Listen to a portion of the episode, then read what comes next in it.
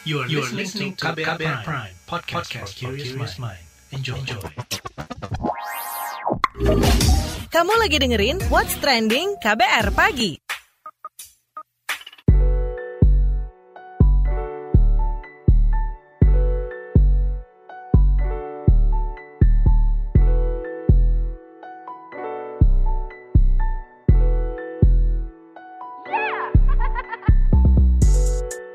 KBR Pagi, siaran pagi radio paling update. Selamat pagi, apa kabar Anda hari ini di hari Selasa 27 April 2021?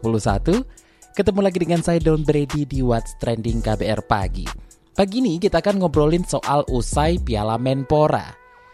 Jadi, Persatuan Sepak Bola Seluruh Indonesia atau PSSI dan pemerintah itu akan mengevaluasi penyelenggaraan turnamen Piala Menpora 2021 yang baru usai digelar. Ketua Umum PSSI Muhammad Iriawan mengatakan evaluasi dilakukan terutama terkait penerapan protokol kesehatan pencegahan COVID-19 selama turnamen.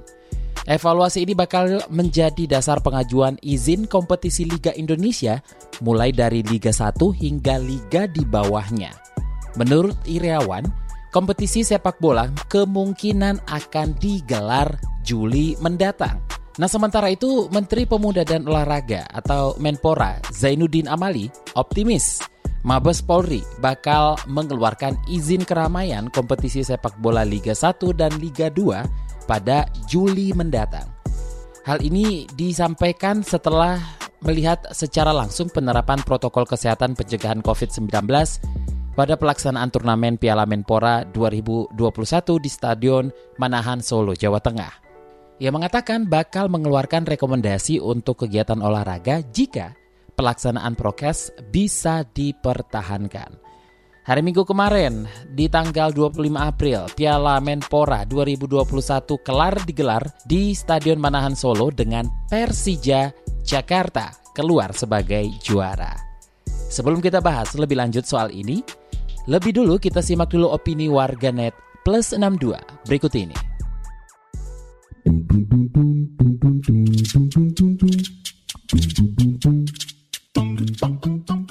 Pertama kita bacakan komentar dari Ed si emak. Jangan percaya dulu sebelum ada hitam di atas putih. Jadi aku nunggu proposalnya udah di ACC dulu baru percaya liga beneran jalan. Lanjut ada cuitan dari akun @kh underscore putra. Sejujurnya saya heran kalau belum ada evaluasi yang rampung dari Piala Menpora dan belum melibatkan Polri, buat apa hasil meetingnya dipublikasi? Bisa mubazir. Akun @iriawan84 mengatakan, kami juga melaporkan perencanaan kompetisi Liga 1. Surat menyurat untuk Menpora, Kepolisian, dan juga Satgas Covid sedang PSSI siapkan. Kami ingin Liga 1 bergulir pada 3 Juli. Itu waktu yang tepat sampai Maret 2022. Lalu ada komentar dari Ed Bung Surya M. Piala Menpora akan jadi evaluasi untuk seluruh tim Liga 1 untuk lebih berprestasi. Gelar Piala Menpora hanyalah sebatas hadiah semata, yang terpenting adalah kualitas permainan ke depannya. Ed Ardianto underscore 624 mencuit, itu yang kalah sedihnya jangan berlebihan ya, tetap semangat dan jadi supporter yang dewasa. Lanjut ke cuitan dari akun Oh My V 3 Nus. Alhamdulillah aku dukungnya tim bulu tangkis Indonesia. Supporter nggak norak, dewasa, rusuh ya paling mentok blok akun BWF. Beralih ke komentar akun Ed Manis Gula Jawa. Gak tahu nggak pernah ngerti kenapa nggak dewasa sih, pemainnya aja berkawan, supporternya malah saling berlawan. Ed Yogi Sanjaya underscore mengatakan, Piala Menpora mah dijadikan evaluasi ke nyambut Liga 1 weh. Semangat sip.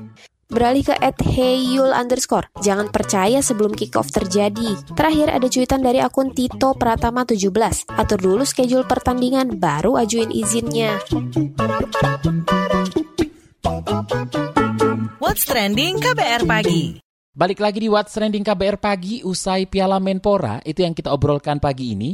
Jadi Piala Menpora 2021 bergulir sejak 21 Maret hingga 25 April ya. Dan turnamen ini berlangsung di empat kota. Selain Solo, tiga lokasi uh, yang menjadi tuan rumah ialah Bandung, Sleman, dan Malang. Sebanyak 28 pertandingan tersaji selama fase grup. Laga ini diikuti 17 peserta Liga 1 minus Persipura. Tim-tim tersebut dibagi ke dalam empat grup. Pasca perhelatan Piala Menpora, Ketua Umum PSSI Muhammad Iriawan Kompetisi sepak bola kemungkinan akan digelar Juli mendatang. Ini dia pernyataannya. Kami memang berkomitmen apa yang diamanahkan oleh instansi sepak bola untuk menjalankan pramusim ini. Dan sampai hari ini semua alhamdulillah bisa berjalan dengan lancar, sukses, aman, terkendali.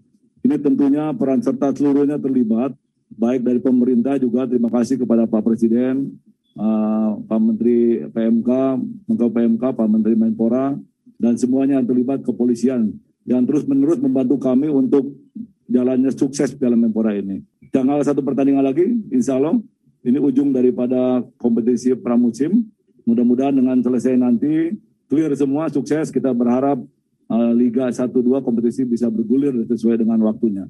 Terakhir kepada supporter sekali lagi, kami bangga, kami hormat, kami salut. Terima kasih supporter, uh, saudara-saudara sekalian sudah bisa membantu kami untuk patuh dan taat kepada protokol kesehatan yang ada. Ya, seperti sampaikan tadi kita uh, sudah merencanakan, namun tetap izin kita tunggu dari pemerintah kan. Kita nanti akan mengajukan rekomendasi-rekomendasi baik ke Menpora, Kementerian Kementerian Kesehatan dan Satgas Covid kalau schedule pasti sudah kita buat ya antara bulan Juli lah awal ya kira-kira itu.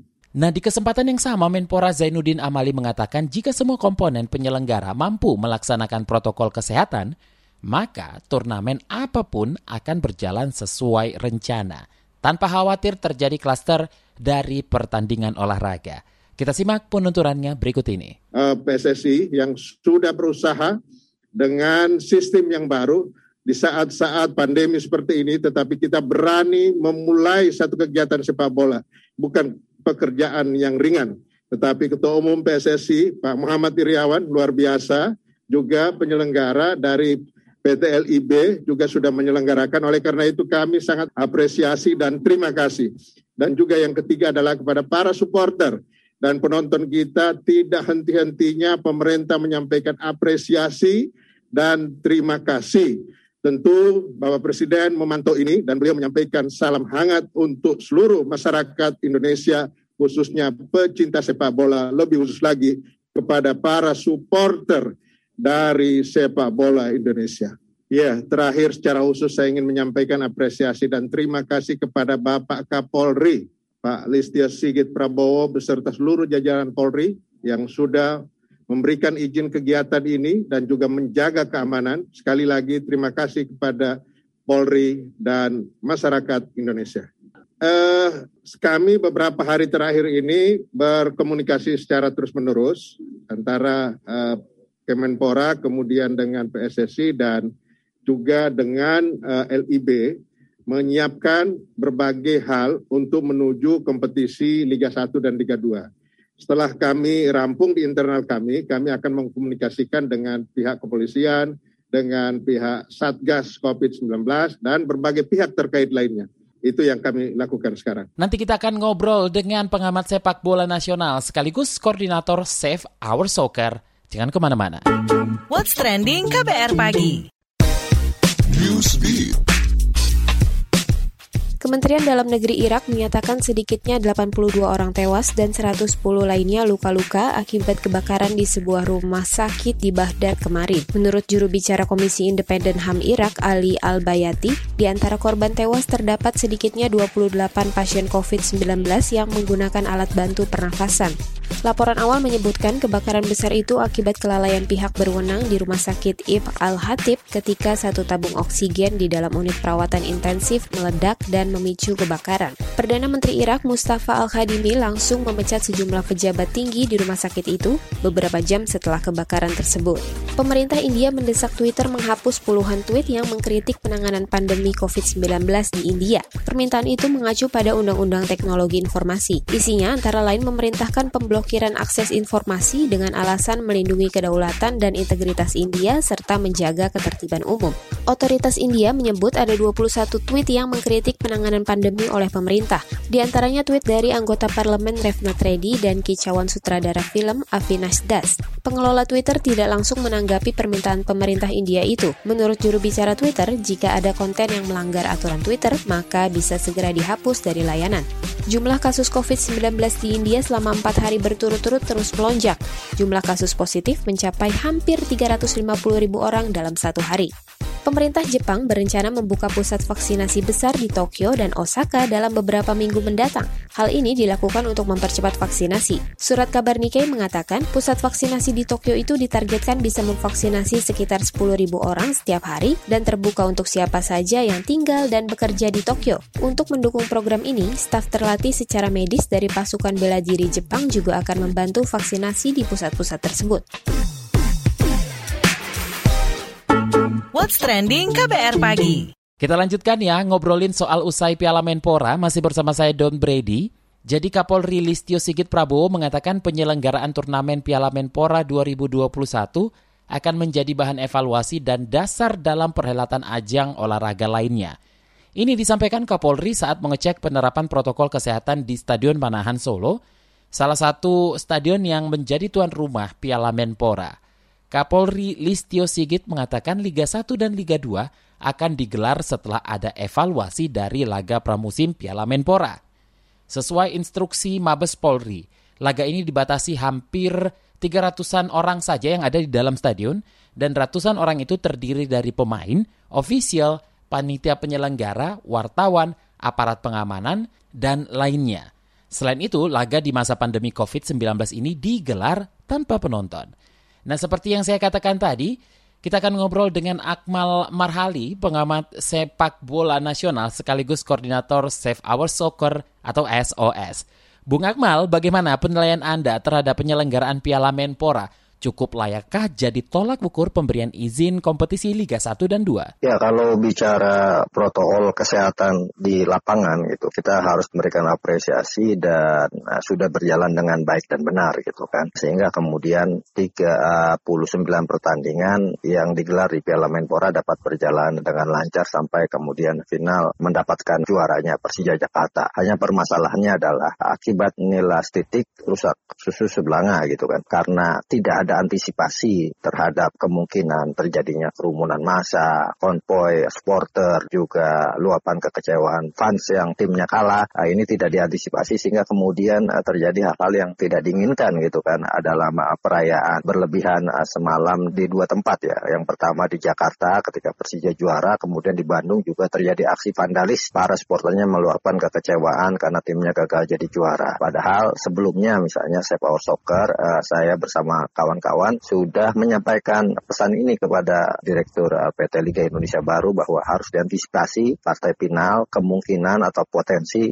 terjadinya aksi kerumunan massa atau konvoy ketika ya, ada tim yang tampil sebagai juara dengan selebrasi berlebihan karena kita saat ini masih dalam situasi pembatasan kegiatan sosial berskala mikro gitu kan. Nah, ini juga akan menjadi acuan bagi pihak kepolisian untuk bisa atau tidaknya mengeluarkan izin. Sayangnya hal ini tidak disampaikan secara simultan. Harusnya misalnya panitia pelaksana dan PSSI lewat departemen supporternya misalnya berkoordinasi dengan pemerintah setempat, gubernur, kedua daerah yang tampil di final, misalnya DKI Jakarta dan juga Jawa Barat, untuk kemudian masif mengkampanyekan Kalaupun kemudian timnya juara untuk tidak melakukan aksi konvoy di jalan, berkerumun dan sebagainya, karena inti dari Piala Menpora ini bukan siapa juaranya, tapi bagaimana kemudian protokol kesehatan bisa dijalankan dengan benar, sehingga kompetisi Liga 1, Liga 2 bisa dijalankan di tengah pandemi. Begitu juga kemudian diberikan pengertian kepada supporter, dan jelang final harusnya sudah ada kampanye masif supporter kedua tim,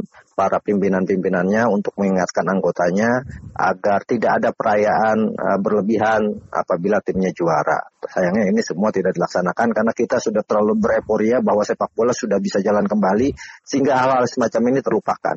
Nah, apa saja dari evaluasi yang akan menjadi dasar perizinan nih? Ya, kalau evaluasi banyak yang harus dievaluasi oleh uh, penyelenggara kompetisi, uh, kemudian PSSI juga termasuk klub dan uh, sampai kepada karumbut supporter gitu kan. Harusnya misalnya situasi pandemi saat ini menjadikan kita semua bisa muhasabah atau introspeksi diri untuk kemudian membangun wajah baru sepak bola Indonesia ke depannya yang lebih baik gitu kan.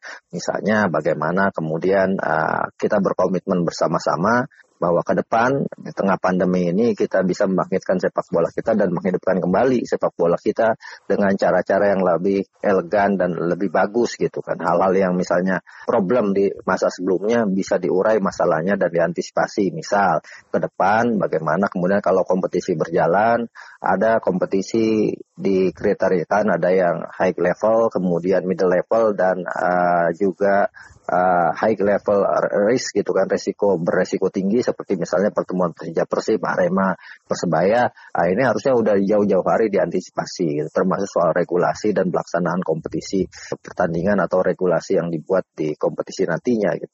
Karena ini menjadi catatan. Kenapa jadi catatan di tengah pandemi saat ini Jakarta dan Jawa Barat saat ini masih tercatat sebagai daerah yang apa namanya positif COVID-nya terbanyak gitu kan.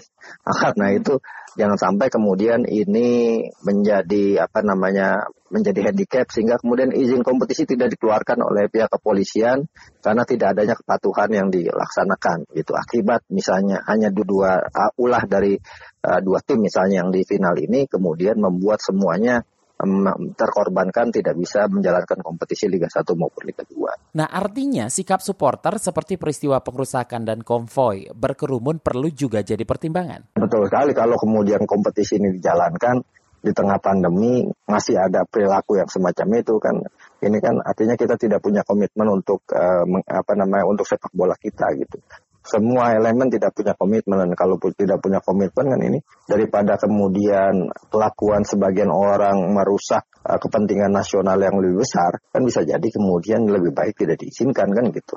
Nah ini jangan sampai ini terjadi karena kalau ini terjadi kan rugi kita semuanya gitu. Masyarakat bahwa sepak bola ini bukan cuma milik Persija bukan cuma milik Persib. Sepak bola ini milik masyarakat Indonesia.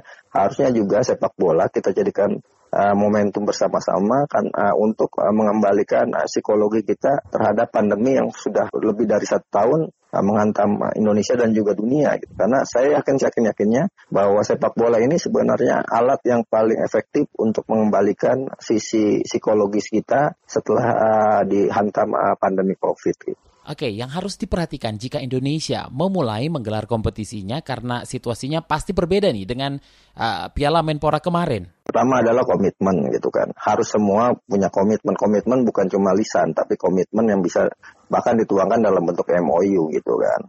Bahwa semua bersepakat kompetisi dijalankan dengan aturan-aturan dan uh, catatan-catatan yang jelas dan tegas termasuk hukumannya di sana kalau kemudian terjadi kerumunan, terjadi konvoy gitu kan di tengah pandemi saat ini. Yang kedua adalah bagaimana kita mengedukasi supporter utamanya di akar rumput uh, jangan sampai kemudian hal-hal yang tidak dikehendaki atau tidak diinginkan oleh masyarakat banyak seperti misalnya konvoy di tengah uh, situasi pembatasan sosial atau kemudian sisi vandalisme ketika timnya kalah ini kembali terurai sampai kemudian misalnya mengorbankan nyawa manusia karena sejak Liga Indonesia uh, digelar pada 1993-94 sampai sekarang sudah hampir 100 orang jadi korban aksi vandalisme dan kekerasan di sepak bola. Ini harus menjadi catatan sehingga kemudian ke depan ketika kompetisi ini mau jalan semua dipersiapkan dengan matang termasuk meminimalkan potensi-potensi aksi-aksi yang tidak diinginkan, termasuk di antaranya adalah mengedukasi dan mensosialisasikan uh, regulasi uh, kompetisi kepada supporter sehingga mereka bisa ditertibkan dan bisa menikmati pertandingan dengan benar gitu tanpa ada niatan-niatan di luar sepak bola. Terima kasih Akmal Marhali, pengamat sepak bola nasional sekaligus koordinator Save Our Soccer. What's trending KBR pagi? Commercial break. Commercial break. Transfer ke sini udah, bayar ini juga udah. Ke gue udah. Hih, Allah, pertumbuhan ekonomi tuh lagi melambat, persis kayak tabungan gue. Betul banget. Harus matang ngelola keuangan. Pengennya tuh investasi sesuatu gitu ya. Apa gitu yang cocok dan menguntungkan? Hmm, coba dengerin uang bicara deh. Gue belakangan lagi dengerin podcast itu di KBR Prime reksadana yang tadinya 500 juta udah turun dari 250 juta sekarang 10 ribu. Sama kita ngopi mahalan mana? Ketika itu ada keputusan yang kayak begitu investor harus tahu gitu oh ada keputusan ini berarti implikasinya apa orang mungkin perluas literasi kamu lewat podcast Uang Bicara Uang Bicara menavigasi kamu dengan menghadirkan bahasan-bahasan seru dan populer mulai dari investasi sampai kebijakan dipersembahkan oleh KBR Prime dan bisa didengarkan di KBR Prime, Spotify, dan platform mendengarkan podcast lainnya. KBR Prime, podcast for curious mind. What's trending KBR pagi?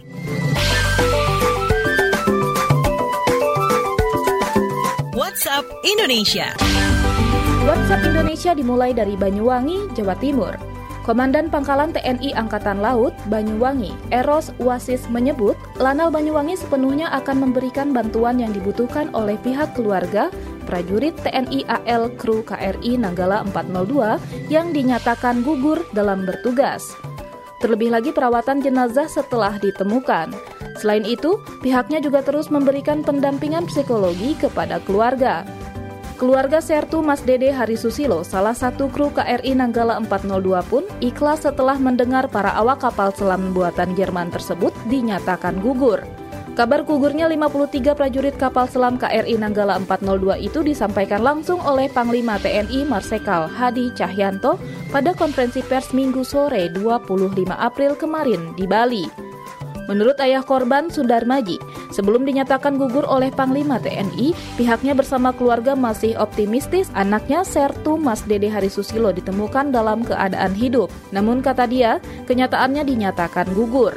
Saat ini pihaknya berharap jasad anaknya ditemukan. Sebelumnya Panglima TNI Hadi Cahyanto juga memastikan bangkai kapal akan diangkat guna kepentingan investigasi mendalam. Selanjutnya menuju Jakarta. Sekjen Majelis Ulama Indonesia MUI Amir Syah Tambunan kembali ingatkan masyarakat agar tetap mengutamakan ibadah Ramadan di rumah masing-masing terutama yang berada di zona merah COVID-19.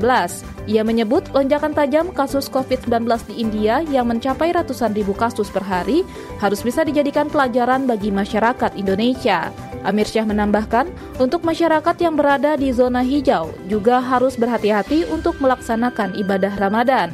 Kata dia, masyarakat harus tetap bisa menjaga protokol kesehatan dengan baik dan selalu mengutamakan tiga kewajiban yaitu iman, aman, dan imun. Amir Syah juga meminta seluruh aparat pemerintah daerah dan Satgas Penanganan COVID-19 bekerja sama untuk menciptakan suasana yang aman dan nyaman di daerah yang dinyatakan sebagai zona hijau. Terakhir, mampir Kalimantan Utara. Presiden Joko Widodo mengatakan dalam waktu dekat pemerintah akan segera membangun Indonesia Green Industrial Park di Kalimantan Utara. Menurutnya, pusat industri berkelanjutan ini akan menjadi yang terbesar di dunia, yakni seluas 12.500 hektar dan menjadi salah satu upaya yang dilakukan Indonesia dalam menangani perubahan iklim. Selain itu, Presiden Joko Widodo mengatakan upaya lain yang dilakukan adalah merehabilitasi hutan mangrove seluas 620 ribu hektar yang akan selesai pada 2024 mendatang. Rehabilitasi ini nantinya akan mengaktifkan penyerapan karbon sampai empat kali lipat dibanding kemampuan serap hutan tropis.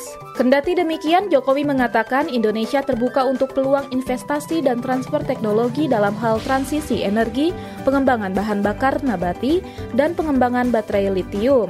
Namun, ia mengatakan semua program yang akan dicanangkan harus ramah lingkungan. Demikian WhatsApp Indonesia hari ini.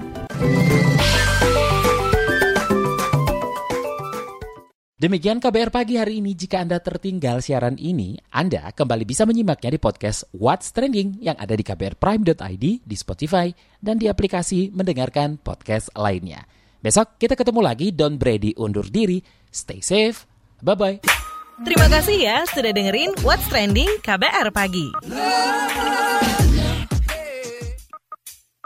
KBR Prime, cara asik mendengar berita. KBR Prime, podcast for curious mind.